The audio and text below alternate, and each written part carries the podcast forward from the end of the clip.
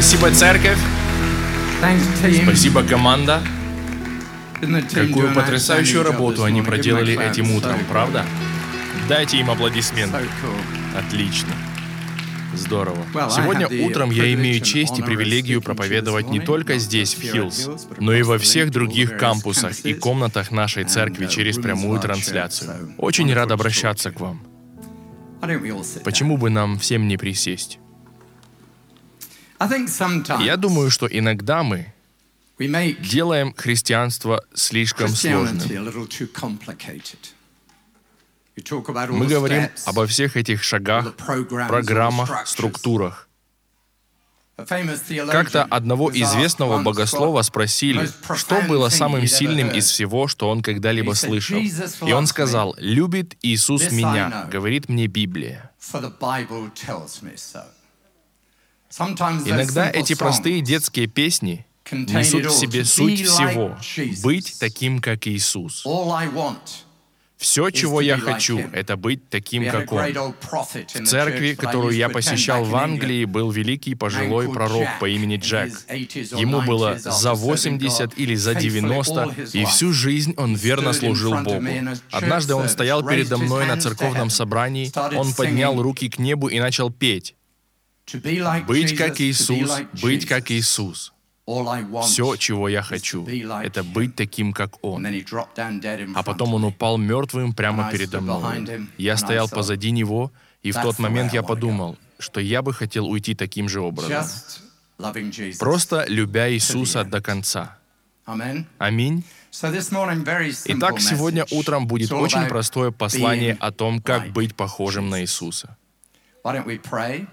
Почему бы нам не помолиться и не попросить Бога помочь нам? Бог Отец, мы молимся, говори к нам, бросай нам вызовы и снаряжай нас, чтобы мы были как Твой Сын. И все сказали «Аминь». Я рассказывал эту историю, но повторюсь еще раз, так как она задаст тон этому посланию. Несколько лет назад я ехал из Англии во Францию через английский канал на пароме. Когда я садился на борт, в толпе, примерно в пяти метрах от себя, я увидел мужчину. На нем был светло-серый костюм. Я никогда не видел его лица. Я не знал, кто он, но я почувствовал, что должен последовать за ним. Он имел власть, и, очевидно, он был тем, кто отдавал приказы. Я шел за ним, пока он не заговорил с какой-то леди и скрылся за дверью. Я был настолько заинтригован, что подошел к той даме и спросил, кто этот человек? И она сказала, это генерал британских вооруженных сил. Некоторые люди имеют особый вид, их манера проявляется во всем. И я не говорю о славе или власти. Я встречал многих известных людей, которые не были ничем примечательны. У многих влиятельных людей этого нет. Но некоторые люди преподносят себя иначе. В книге Судей 8.18 Гедеон спрашивает медиамских царей, говоря, «Каковы были те, которых вы убили на фаворе. Они сказали, они были такие, как ты. Каждый имел вид сынов царских. Много лет назад, в 70-х годах, у нас с Амандой был любимый фильм под названием «Туфелька и роза». Это история о Золушке. И в нем мне запомнился один момент, когда Золушка входила в бальный зал. Все разговаривают, зал переполнен. Вдруг все умолкают. И она величественно заходит. Ее мачеха не узнала ее и даже спросила, кто она. Хорошо подумай об этом. Если Золушка произвела такое впечатление, если генерал в толпе произвел такое впечатление, если Гедеоновы братья произвели такое впечатление, представь, Каково оно было, когда Иисус шел по дороге? Представь себе, как люди реагировали, увидев его.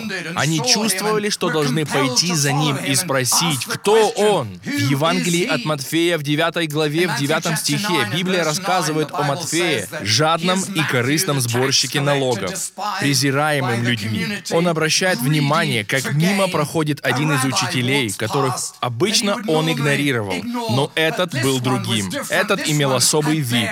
Иисус обращается к Матфею Матфею и говорит, «Следуй за мной». И Матфей встает, оставляет все, и свое богатство, и свои дела, и следует за Иисусом. Он, наверное, спрашивал, кто этот человек? Этот же вопрос, который задали ученики в Евангелии от Матфея 8.26, когда они были посреди бури на Галилейском море. И Библия говорит об этом в Матфея 8.26. И говорит им, что вы так боязливы, маловерные. Потом, встав, запретил ветрам и морю, и сделалась великая тишина. Люди же удивлялись, говорили, кто это, что и ветры, и море повинуются ему. Я бы назвал мою короткую проповедь сегодня так. Что это за человек? Я считаю, что каждый ваш поступок, мысль или слово в твоих устах определяется твоим ответом на этот вопрос. Когда Иисус был на земле, когда ученики узнали, кто Он, это полностью их изменило. Он изменил их мышление, изменил их ценности, их обстоятельства и приоритеты.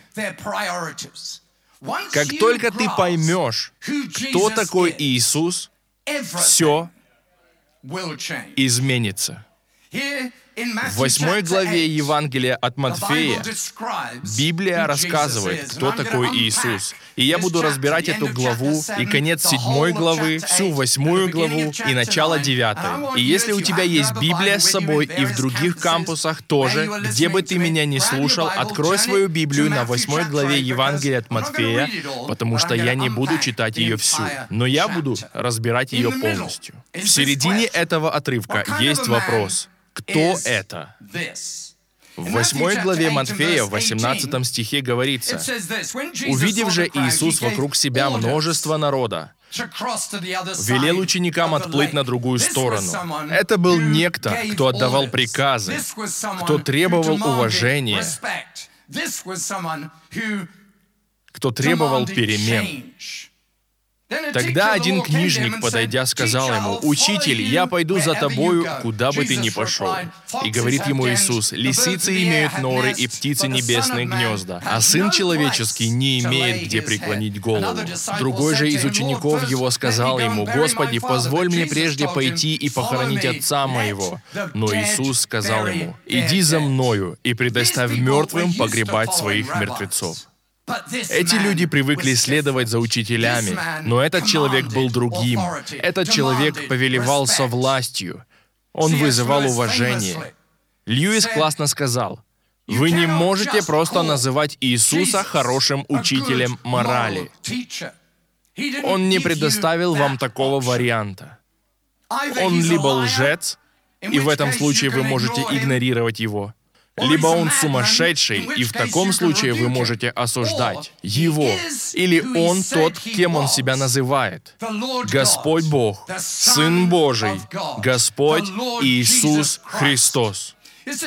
Если бы мы с тобой думали, что он просто хороший нравоучитель, мы могли бы время от времени приходить в церковь, слушать проповедь, которая порой помогает нам в нашем путешествии. Если бы мы думали, что он просто хороший человек, мы бы следовали за ним, если это удобно и если это принесет нам пользу. То, кем мы его считаем, определяет, отдаем ли мы пожертвования, отдаем ли мы приношение сердца по дому, будем ли мы служить на конференции Хилсон, То, как мы его воспринимаем, меняет все. Если мы воспринимаем его как человека, вызывающего уважение и оказывающего влияние на людей, мы последуем за ним и зададим вопрос, кем является тот, за кем мы следуем. В этом отрывке Иисус открыл себя людям.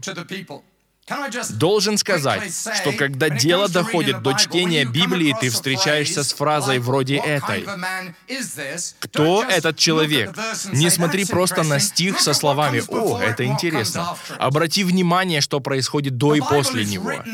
Библия написана в определенной последовательности. Когда, например, Иисус сказал «имеющий глаз да видит», он не говорил о физических глазах, он говорил о наших духовных глазах. И как доказательство, следующее чудо, которое совершил Иисус, было исцеление слепого. Он сказал, имеющий ухо да слышит. Он не говорил о физических ушах, он говорил о ушах духовных. И его следующее чудо — исцеление глухого. Каждое чудо имело цель. Так что давай посмотрим на контекст главы и поймем, кем на самом деле был тот человек и чего он требует от нас. Я хочу говорить о трех вещах, которые были видеть в нас. Давай вернемся к предыдущей главе, седьмой главе, 28 стиху. И когда Иисус окончил слова сии, народ дивился учению Его, ибо Он учил их как власть имеющий, а не как книжники и фарисеи. Он вызывал особую реакцию. У него был особый вид. У него была власть. Он был не таким, как книжники и фарисеи. Они были совсем не похожи на него. Следующие три отрывка, следующие три фрагмента в начале восьмой главы. Сперва Иисус исцеляет прокаженного. Затем Он исцеляет слугу сотника. А потом тещу Петра. Каждое из этих трех событий показывает, что он отличался от книжников и фарисеев. Он отличался от всех. Давай в этом убедимся. В первой части мы видим, что он принимал отверженных. Матфея 8 глава 2 стих. «И вот подошел прокаженный и, кланяясь ему, сказал, «Господи, если хочешь, можешь меня очистить». Иисус, простерши руку, коснулся его и сказал, «Хочу, очистись». И он тотчас очистился от проказы. Это было чуждо еврейской культуре. Посмотри, о чем говорится во второй книге Паралипоменон 26-21. «И был царь Озия прокаженным до дня смерти своей, и жил в отдельном доме, доме и отлучен был от дома Господня. Он жил в отдельном доме и был отлучен от дома Господня. Отлучен от дома Господня. Никто в их мире не подошел бы к этим отверженным, изгнанным, прокаженным. Но Иисус не только приблизился к ним, Он коснулся их, и Он принял их. Он принял отверженных, отвергнув самого себя. Много лет назад я был в Пакистане. Я был приглашен проповедовать отверженным Пакистана цыганам, которые жили на мусорных свалках. Это был один из самых тяжелых месяцев в моей жизни. Эти люди выглядели просто отвратительно. Они были настолько бедными, что курили уголь, потому что не могли позволить себе табак. Маленькие дети бегали за нами, но когда мы начинали идти к ним, они резали свою кожу ножами. Что можно сказать таким людям? В таком обществе я чувствовал себя как не от мира сего, инопланетянином. Они были в отчаянии, они были изгоями, у них не было никакой надежды, они были отвержены. Но они были теми людьми, к которым Иисус подошел бы. Поэтому я вошел в палатку и проповедовал им это слово. Они никогда не слышали об Иисусе, они ничего не знали о Нем, но сотня человек в палатке плакали, когда я начал говорить о том, что Иисус принимает отверженных. Вторая история говорит нам о том, что он искал веру. Он искал веру. В Евангелии от Матфея 8.10 говорится, «Когда он услышал это, он в удивлении сказал тем, кто был с ним, «Истинно говорю вам, в Израиле не нашел я такой веры». И 13 стих. «И сказал Иисус сотнику, «Иди, и как ты веровал, да будет тебе, и выздоровеет слуга его в тот час».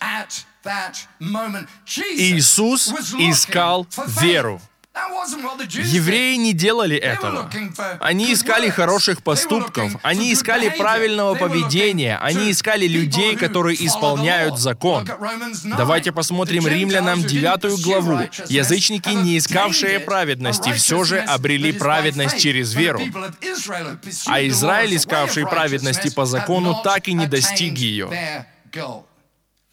Многие из нас, особенно те, кто уже давно в церкви, ищут хорошего поведения. И мы осуждаем тех людей, которые не ведут себя в соответствии с нашими нормами. Мы осуждаем молодых людей, мы осуждаем людей, которые делают что-то плохое, но Иисус не был таким. Он искал веру. Это открылось мне, когда я был с другой группой цыган в Югославии на территории нынешней Сербии. Церковь, где мы проповедовали, критиковала нас на протяжении целой недели.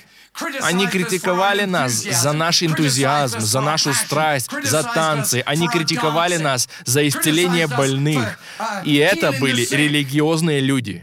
Мы не следовали их религиозным постановлениям. И вечером все эти цыгане пришли к нам опять. Грязные, нищие, отверженные, разбитые люди. Они все спаслись. Они все исцелились. Но никто из христиан так и не получил своего исцеления тогда. Почему? Потому что Иисус искал веру. Он не искал религию. Если ты думаешь, что Он просто является хорошим учителем морали, то ты будешь превосходно вести себя в воскресенье и правильно делать все то, что нужно делать в воскресенье. Но Он не ищет вашу религию.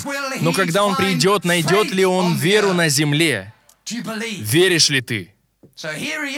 Поэтому они говорят, что он не такой, как все. Он принимает отверженных, он ищет веру. И третье, он взял наше бремя. В восьмой главе Матфея он исцеляет тещу Петра. Это было проявлением веры. Матфея 8, стих 17. «Да сбудется реченное через пророка Исаю, который говорит, «Он взял на себя наши немощи и понес наши болезни». Он понес наши болезни, Он взял наше бремя. Опять же таки, это не то, что сделали бы фарисеи, это не то, что сделал бы учитель закона. Давай посмотрим Евангелие от Луки, глава 11, стих 46. Но он сказал, «И вам, законникам, горе, что налагаете на людей бремена неудобоносимые, а сами и одним перстом своим не дотрагивайтесь до них». Сколько раз религия угнетала людей, требовала соблюдения правил, соблюдения законов. Иисус же пришел, чтобы поднять нас, снять бремена и исцелить больных. Много лет назад я побывал в одном монастыре в Испании, на вершине холма. Монастырь был на самой вершине холма, а в монастыре была икона Божией Матери, которой люди шли молиться, чтобы исцелиться. Но вместо того, чтобы просто отправиться на вершину и помолиться, они хотели заработать Божью благосклонность. Они хотели заработать право на свое исцеление. Этого требовала религия, поэтому они становились на колени и все время ползли по склону вверх, пока их тела не были полностью окровавлены и в синяках, прежде чем они предстанут перед Божьей Матерью и получат свое исцеление. Как трагично, что религия требует от нас этого, в то время, когда Бог уже дал нам безусловную любовь. Мы никогда не сможем заслужить Его благодать. Этот человек отличался от других. Что это за человек? Он отличался от учителей закона. У него есть власть. Он принимает отверженных. Он ищет веру. Он снимает бремена. Он не налагает бремена. Итак, теперь, когда мы встретились с Ним, что нам делать? Как нам реагировать на это? Очевидно, что мы должны принимать отверженных. Очевидно, что нам нужно искать веру. Очевидно, что нам нужно носить бремена людей. Но чего ожидал Иисус? Остальная часть главы дает нам подсказку. Во-первых, он говорил смело. Матфея 8:26 и говорит им, что вы так боязливы, маловерные. Потом встав, запретив ветрам и морю, и сделалась великая тишина. Ты скажешь, что это естественно для Иисуса, но как насчет меня? Иисус ожидает, что ты будешь поступать так же. Марка 11:23. Имейте веру Божью, ибо истинно говорю вам, если кто скажет горе сей, поднимись и ввергнись в море, и не усомнится в сердце своем, но поверит, что сбудется по словам его. Будет ему, что не скажет. Когда ты последний раз запрещал дьяволу действовать? Когда ты последний раз двигал гору своим словом? Я не говорю, что мы совершенны. Я много раз пробовал это делать и много раз терпел неудачу. Но я не собираюсь быть тем человеком, который отступает. Я буду приказывать болезням, я буду приказывать горам, я буду приказывать препятствиям, я буду разбираться со всем этим, потому что так делал мой Спаситель Спаситель. В 1984 году я пошел на открытие палатки Рейнхарда Бонки немецкого евангелиста в Соуэто. Это была палатка на 34 тысячи мест. Рядом с ней была его старая палатка на 10 тысяч мест. Однажды, когда у них была только одна палатка на 10 тысяч мест, на нее обрушилась буря. И он вышел из палатки и сказал сатане, «Не смей прикасаться к моей палатке. Если ты прикоснешься к ней, я верю, Бог даст мне еще большую». И как он это сделал, грозовое облако в буквальном смысле раскололось на две части и обошло палатку с двух сторон. И тут он понял, что заключил сделку с дьяволом, поэтому он вернулся и снова сделал ему выговор и сказал, «Большая палатка будет в любом случае». И затем он построил палатку на 34 тысячи мест, но этого оказалось недостаточно, потому что в первый же вечер пришло 50 тысяч человек. А ты способен на такие поступки? Тебе хватит дерзости, тебе хватит смелости сказать буре в лицо, «Нет, со мной это не пройдет, я буду таким, как Иисус». Он имел особый вид, и я буду таким же. Он говорил со властью, и я буду говорить со властью. Он ожидает, что мы будем говорить смело. И второе, он ожидает, что мы будем действовать нестандартно. Матфея 8:28. «И когда он прибыл на другой берег, в страну Гергесинскую, его встретили два бесноватые, вышедшие из гробов, весьма свирепые, так что никто не смел проходить тем путем». Для нас это мало что значит, но для учеников повеление переправиться на другую сторону значило очень много — они жили на хорошей части Галилеи, а в другой части жили язычники, там жили сумасшедшие люди, там было кладбище, там были свиньи. Все, к чему евреи не имели никакого отношения, было на другой стороне. Иисус дает повеление — Садись в лодку, мы переправляемся на другую сторону. Уплываем из нашей зоны комфорта, от вашего опыта, где вы все знаете. Другими словами, мы собираемся сделать что-то нестандартное. И даже когда они прибыли, они замедлились перед тем, как выбраться из лодки, потому что там было что-то, с чем им нельзя было иметь ничего общего. Что является этой другой стороной для тебя? В какую ситуацию Бог повелевает тебе вмешаться, нарушая какие-то правила, но поступая по вере? Мы не должны превратиться в хороших религиозных людей, которых и так полно в церкви. Хорошие, религиозные люди верно приходят в церковь каждое воскресенье. Слава Богу, что ты это делаешь. Но послушай, если на этом все, то мы упускаем суть. Иисус радикален, и Он ожидает, что мы будем радикальными. Он говорил смело, и Он действовал нестандартно. И последнее, Он мыслил духовно. В первом послании Иоанна 2.6 говорится, кто говорит, что Он пребывает в Нем, тот должен и поступать, как Он поступает. Он мыслил духовно. Матфея 9.4. Помните следующую главу, в которой Он исцеляет парализованного? И прощает его грехи. И он говорит, Иисус же, видя помышления их, сказал, «Для чего вы мыслите худое в сердцах ваших? Ибо что легче сказать, прощаются тебе грехи, или сказать, встань и ходи?» Это он. Они обвиняли его в богохульстве, потому что он прощал грехи. Но он говорил, не мыслите зла. Бог хочет, чтобы мы думали совершенно по-другому. В Матфея, главе 16, 23, он обличает Петра и говорит, «Отойди от меня, сатана! Ты мне соблазн, потому что думаешь не о том, что Божье, но что человеческое. Мы думаем о своих собственных делах, мы думаем обо всех своих мелочах, мы можем иметь злые намерения, нам тяжело простить маленькие обиды, но приходит Иисус, который прощает грехи мира, и наши в том числе, и Он ожидает от нас того же. Поэтому, когда Он учит нас молиться, Он говорит, прощайте, как и я простил вас. Как быстро мы обижаемся.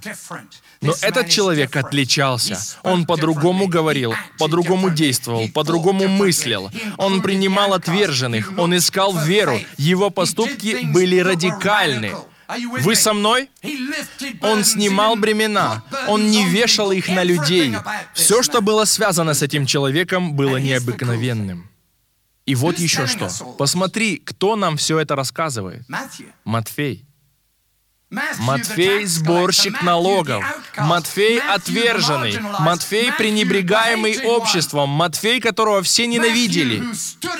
Матфей, который поднялся, когда увидел имевшего в себе отличие и сказал, «Я последую за ним». И затем, я уверен, он шепнул со своими друзьями, «А кто это? За кем я следую?» И здесь снова в Матфея 9, с 9 по 10 стих. «Проходя оттуда, Иисус увидел человека, сидевшего у сбора пошлин по имени Матфей, и говорит ему, «Следуй за мной». И он встал и последовал за ним. И когда Иисус возлежал в доме у Матфея, многие мытари и грешники пришли и возлегли с ним и учениками его. Посмотри, где мы обнаружили Матфея. Матфей в собственном собственном доме. Иисус у него в гостях. И кем был наполнен дом? Отверженными, разбитыми людьми, грешниками. Он искал веру. Его критиковали за это, но ему было все равно, потому что он был Иисусом. Все в нашей жизни сводится к ответу на один вопрос. Что это за человек? Не делай из него еще одного пророка или еще одного учителя морали. Он никогда не представлял нам такого варианта. Он сказал, «Я есть путь, истина и жизнь. Никто не приходит на небеса, как только через меня». Аминь. Пусть Бог благословит тебя. Я надеюсь, что все это имело смысл.